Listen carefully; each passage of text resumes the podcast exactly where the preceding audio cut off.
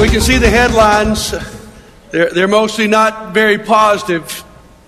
We, we, we see about gridlock in, in Washington, and we can't even come up with a budget. We see steroids in sports. We see school shootings with our children.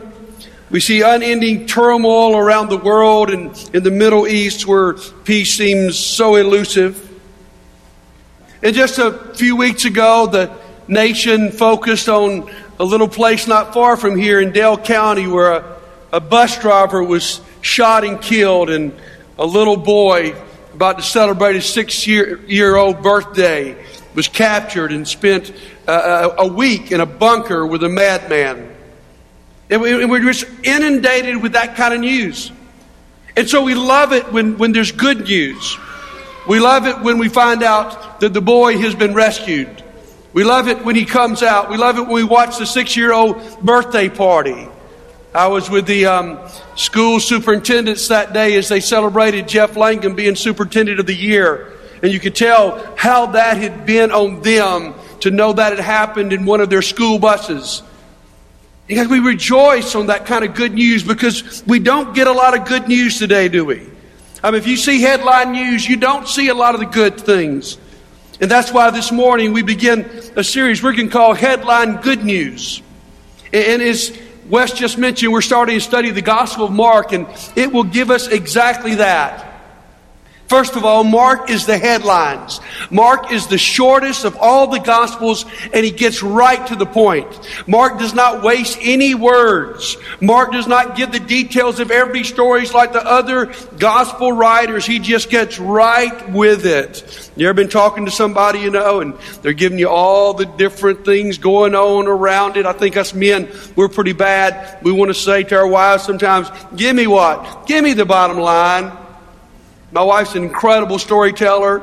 And so, man, she'll be telling me the temperature of the room and the color of the carpet, you know, and who was there and what they were wearing. And, and I'm bad. I'm like, just tell me the bottom line. That's what I'd like to hear. If you're that way, you're going to love the Gospel of Mark because Mark's the man that can give you just the headlines. He's going to give you the bottom line. That's also, it's good. It's good news. We're going to see the word gospel right off the top of the, uh, the book.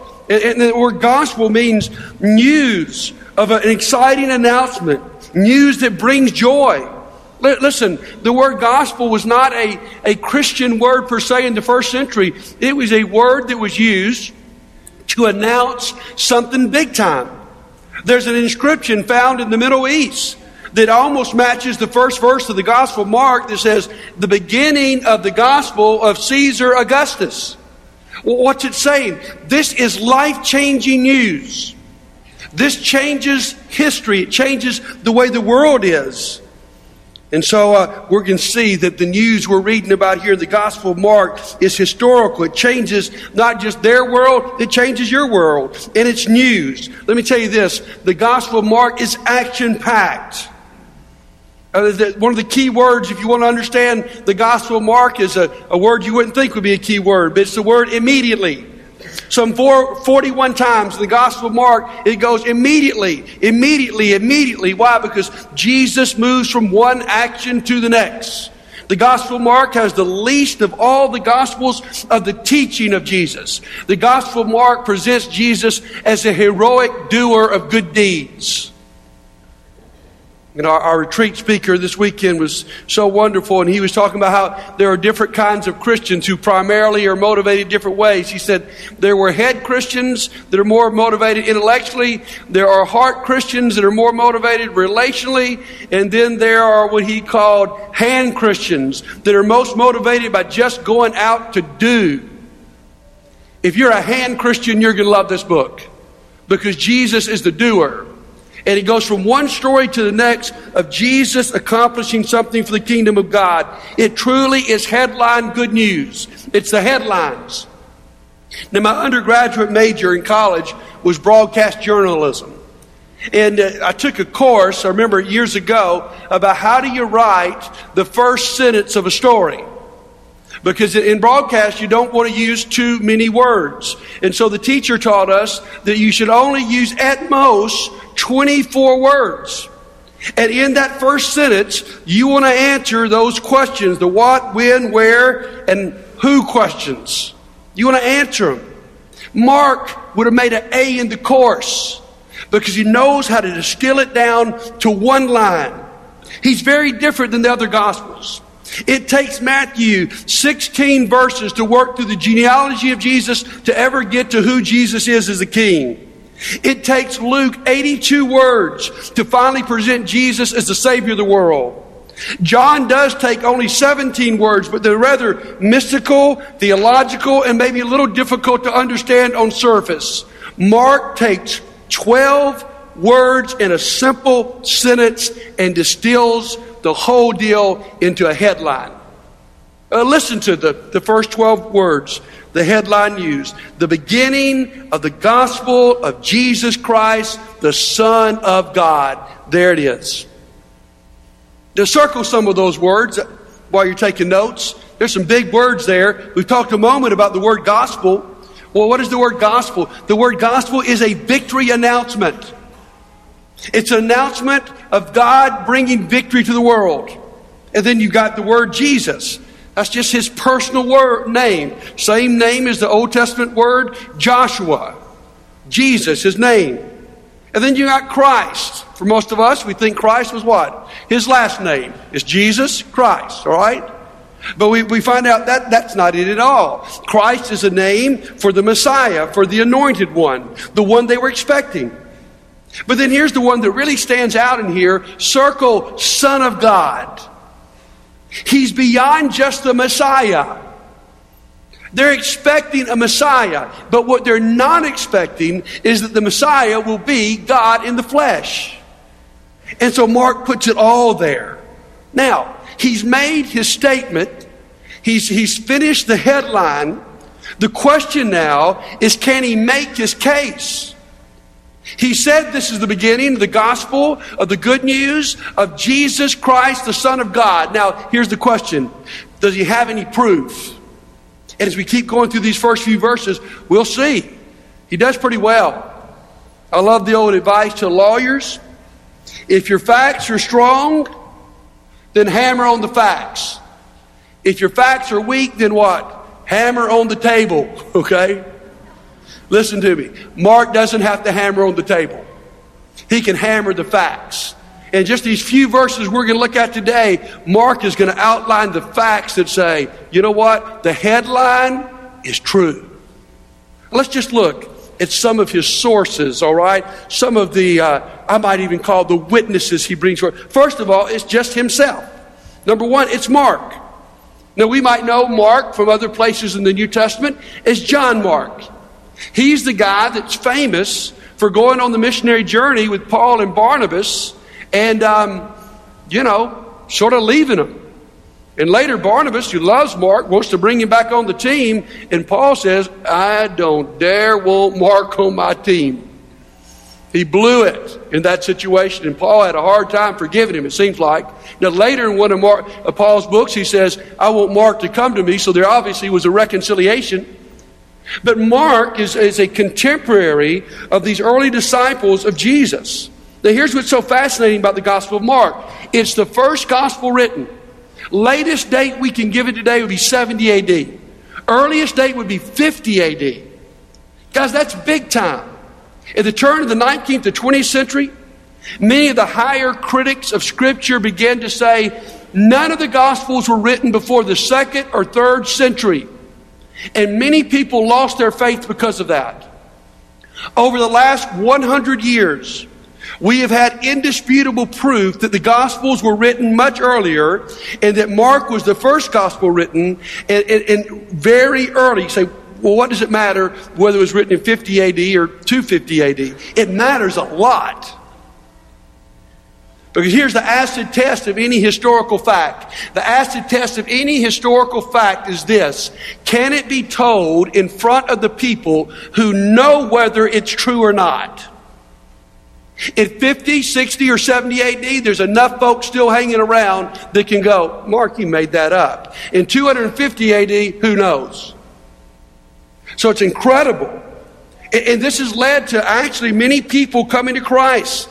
There's a book that was written in 1992 called Jesus: A Life.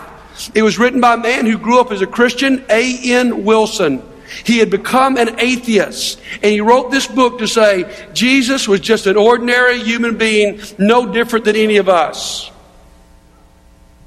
In the year 2009, he recanted his book and repented of his atheism and returned to Christianity because of historical evidence like this that we have early writings of people that were there. So that makes Mark extremely significant. Now, the second source, and this, this makes reading Mark different, is, is Peter. From what we know historically, John Mark listens to Peter, and, and, really the Gospel of Mark, some call it the memoirs of Simon Peter. There was a bishop in AD 130 who said that Mark was the translator for Peter, who wrote all accurately that Peter had remembered. So what we think is Peter is the one who gives Mark all the information, and Mark writes it down accurately. That is fascinating because I believe that to be true because there is no scene in the Gospel of Mark where Peter was not present. He's there. And in the Gospel of, of Mark, we see some of the worst stories about Peter. So it's pretty interesting when you're writing some history, you think if you had a chance, you might come in and sort of clean up your part of it. But that's the cool thing about the gospel. God can handle the worst part of you and make it into something good. And so it's interesting here that Peter helps write it down. And, and, and this gospel sounds like Peter. It's very direct, it's very passionate. We see Jesus in the gospel of Mark more emotional than any other gospel. Mark, though he's shorter, he'll throw in some descriptions of emotions at the moment that no other gospel writer does. In fact, most people think that the finishing of the Gospel of Mark was prompted by the death of Peter when he was crucified upside down in Rome, and Mark was there and wrote this Gospel. So there's our two, first two sources. Now let's get into the book for a little bit. Source number three was Isaiah. Listen to these verses. It is written in Isaiah the prophet, I will send my messenger ahead of you who will prepare your way. A voice of one calling in the desert, prepare the way for the Lord, make straight paths for him. He quotes from Isaiah. Now, we know historically, Isaiah was written six or seven hundred years before Jesus ever came on the scene. It's an amazing book. Some people even call Isaiah the Gospel of Isaiah because it gives incredible prophetic details about the life of Jesus. One of the great proofs that Jesus is who he claims to be and that Mark's opening headline is true is that Jesus fulfilled prophecy that could have only been fulfilled, fulfilled through the hand of God. Um, so folks have tried to uh, give us the odds of any man fulfilling prophecy just from Isaiah, and it is astronomical. And so he brings Isaiah as one of his sources. And then that leads us into source number four, which is John the Baptist. And so John came, baptizing in the desert region and preaching a baptism of repentance for the forgiveness of sins. The whole Judean countryside and all the people of Jerusalem went out to him. Confessing their sins, they were baptized by him in the Jordan River. John's quite a character, isn't he? He wore clothing made of camel's hair with a leather belt around his waist. He ate locusts and wild honey. And this was his message. After me will come one more powerful than I, the thongs of whose sandals I am not worthy to stoop down and untie. Now I baptize you with water, but he'll baptize you with the Holy Spirit. John the Baptist, prophesied by Isaiah, the forerunner of Jesus Christ. What a character. In the wilderness. Now, we're not talking about a forest wilderness like we think about wilderness. We're thinking about a desert wilderness. Wearing this rebellious outfit, eating locusts and wild honey. What is the point of this guy? Listen, John the Baptist is the guy to clear the way for Jesus. What, what John the Baptist is trying to say is things are so messed up. This world's messed up. You guys are messed up. Everybody needs to repent and prepare the way for the Savior. And so that's not only John the Baptist's message, that's his life.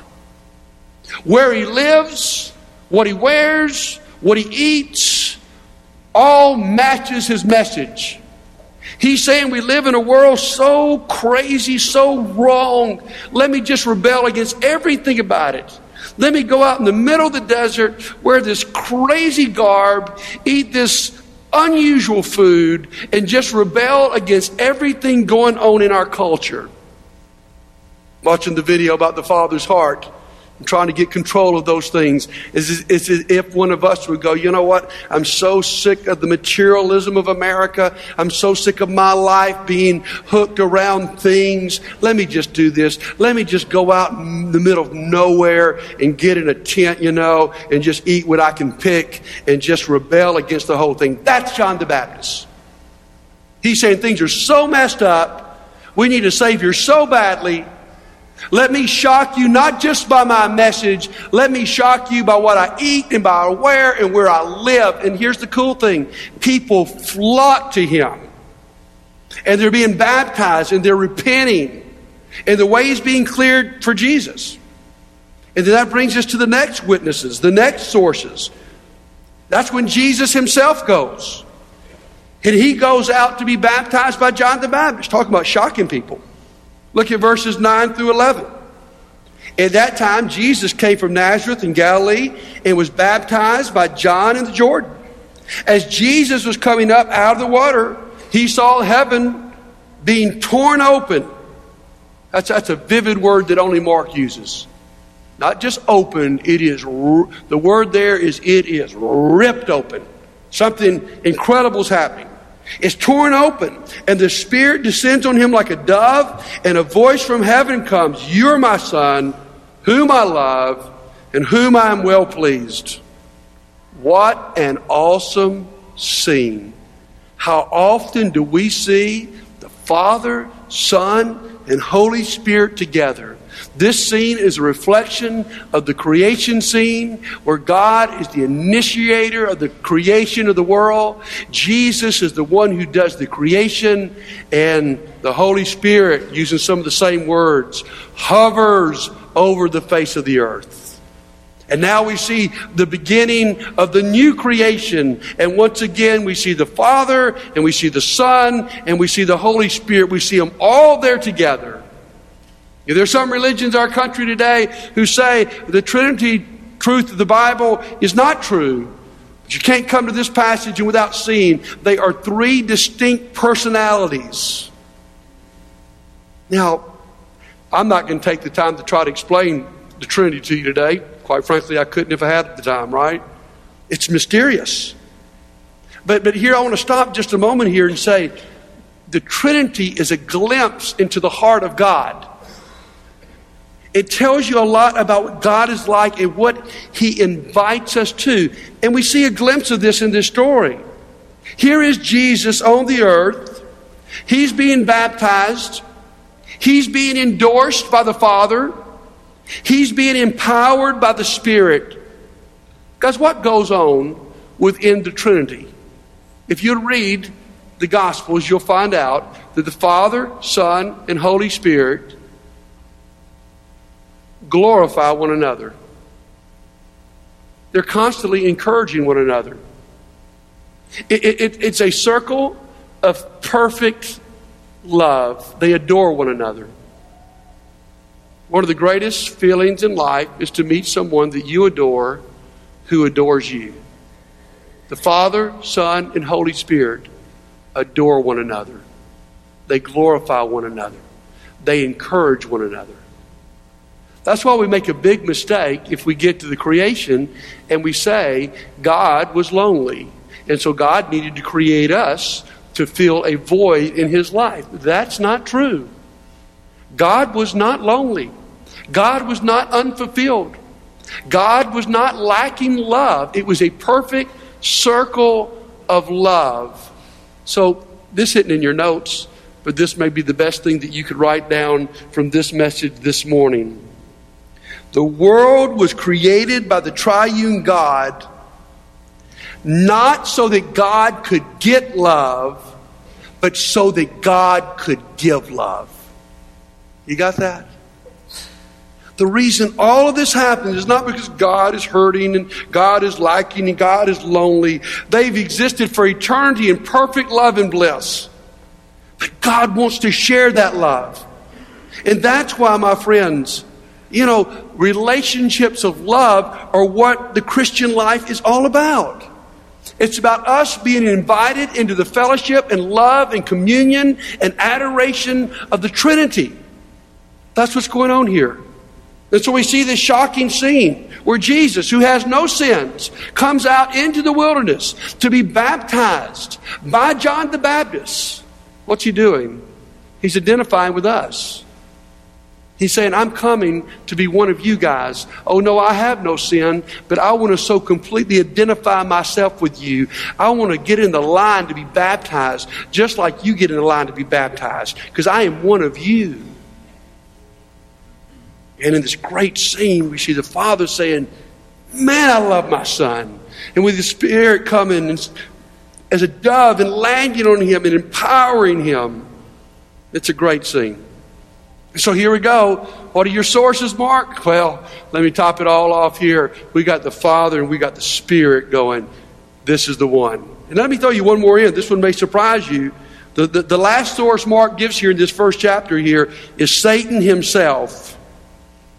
You know, if we're talking about a courtroom, we're saying Mark is calling a hostile witness. He's a witness that doesn't want to be there, but he can't help it. Listen to what happens. Again, here we go. Here's that immediately word. At once the Spirit sent him out in the desert. Is that not weird? The same Spirit that has just fallen on him at his baptism now leads him into the desert to be tempted. So at once the Spirit sent him out into the desert, and he was in the desert for 40 days being tempted by Satan. He was with wild animals, and angels attended him. You say, how can Satan be a witness? Let me tell you this, guys. If anybody knows who Jesus Christ is, it is the devil himself because he has thrown every temptation he knows. He's thrown the kitchen sink at Jesus. He's thrown every bit of mud against the wall that he can, and none of it sticks. Now, understand here, guys, this is just the beginning of the temptation of Jesus. Another gospel would throw in here that Satan does leave until an opportune time. He's not giving up. But Jesus never gives in. Now, it's sort of interesting here. Mark throws a de- Mark leaves out all the different three temptations. He's not too interested in that, but he throws an interesting detail in here. Jesus was with the wild animals. Now, why would he throw that in there? Because he's writing this gospel to Roman Christians who are in the middle of persecution, who are being thrown to the animals. And so to them, he's saying, you know what? Jesus has been right where you are. He's taken everything that Satan can throw, and he's still standing. He truly is the Son of God.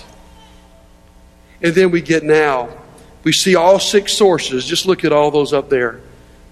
Mark has made this incredible headline announcement that Jesus is the Son of God. He's the Messiah. He's the Christ. Okay, Mark, how can you back it up? Well, I've seen it in my own life. I've heard it from Peter. It was prophesied by Isaiah. He was prepared by John the Baptist. The Father and Son have endorsed him, and even Satan himself knows who Jesus is. So we've seen the announcement, we've seen the evidence and the sources. Now, for the first time in the Gospel of Mark, let's hear from the Savior. The first red letters in Mark's Gospel appear in verses 14 and 15. After John was put in prison, Jesus went into Galilee proclaiming the good news of God. The time has come, he said, the kingdom of God is near. Repent and believe the good news. So now Jesus joins into that. He makes the historical announcement. Now, guys, just stop here for a second with me.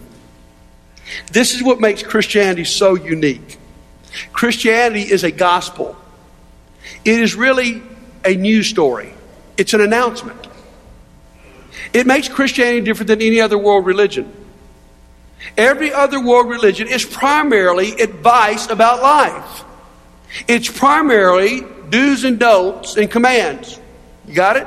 Now, Christianity has those things, but that's not the primary thing about Christianity. The primary thing about Christianity is that it is an announcement. It is a life changing, history changing announcement about what God has done for you. In every other religion, it's a book about what you need to do for God. Christianity says no, the most important thing is not what you do, the most important thing is what God has done for you. And that's why it is this glorious gospel, this good news that we hear that God has broken into history and everything has changed. So, guys, what I want you to hear this morning more than anything is we start this gospel. We'll get to the response in just a moment. Jesus gives the response. But, guys, you need to understand today the, the, the, what makes Christianity such good news. Guys, it, it's not good news just to give you a new list of things you need to do. We've already blown whatever list we had before, right? A longer list doesn't give me a lot of hope. This gives me hope. Because this says, let me tell you, the foundation of your response of what you do of keeping the commandments is a response to what God has first done to, for you. As we talked about over the last month, God has pursued you, God has come after you. God has made an announcement that everything changes in history and even in your life because of this man, Jesus Christ, who was the Son of God. So, what's the response? Jesus says. Let me give you three words. Jesus says you need to repent. Okay, if you if you if you see this, you need to repent. What's the word repent mean? It means to reverse course. It means if, if, if this is life changing news in your life, then it can change the way you live your life. Jesus came not just to be your Savior, He came to be a model of life. So you are walking this way, you reverse course and you walk this way. The, the second word is believe. Jesus sort of mixes up our order, but I think it's appropriate here. Repent, believe. Repent, reverse your life, believe this, embrace this is true for you. Guys, if, you're listening, this can change your life. If you believe this, everything bad about this life is being undone, and one day everything will be made well. And then that leads us to the last response. And this response that we need to do together is that we need to rejoice. Jesus comes to bring life back the way it should be. He begins to heal things on the earth. One day he'll come back and every good thing you've believed will be true and every sad thing you believed will be untrue. It's that good news. Now, now listen to me. This announcement, this bold announcement by John Mark, man, it's an upheaval. After the writing of this book, Christianity explodes in Rome and its provinces. They've got it written down. They've got historical evidence of who Jesus is. They've got the sources, and it explodes because it's unlike any news anyone has ever heard. And listen to me, as we said leading up to Mission Sunday, it's exploding across the world.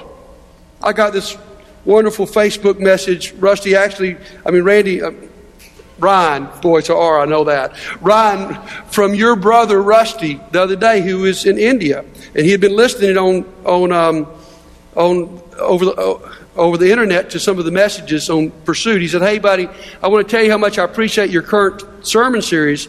I've been in India for two months, and I've listened to a handful of sermons during the week to keep myself fed.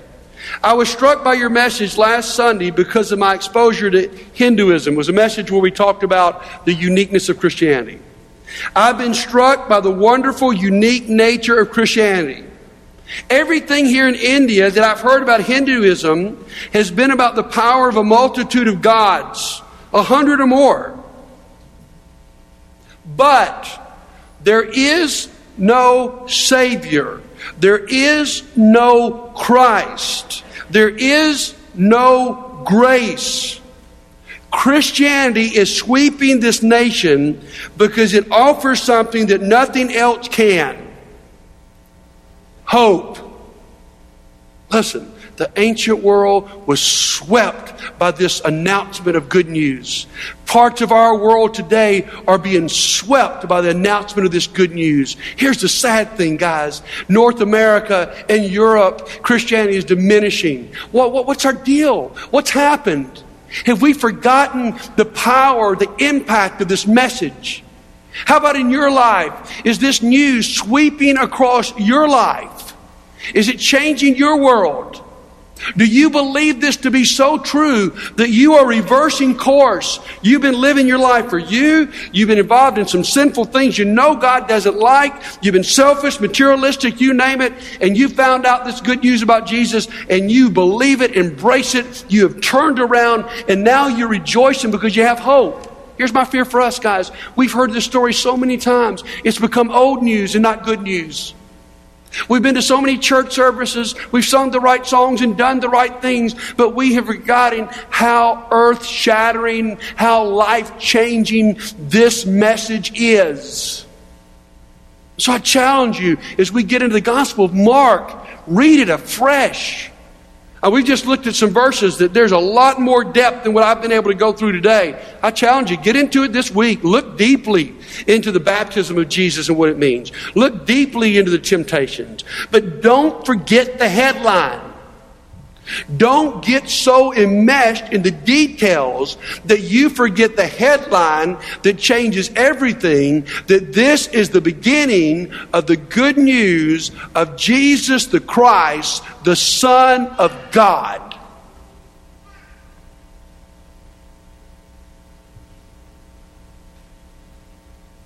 Could this be the beginning in your life this morning?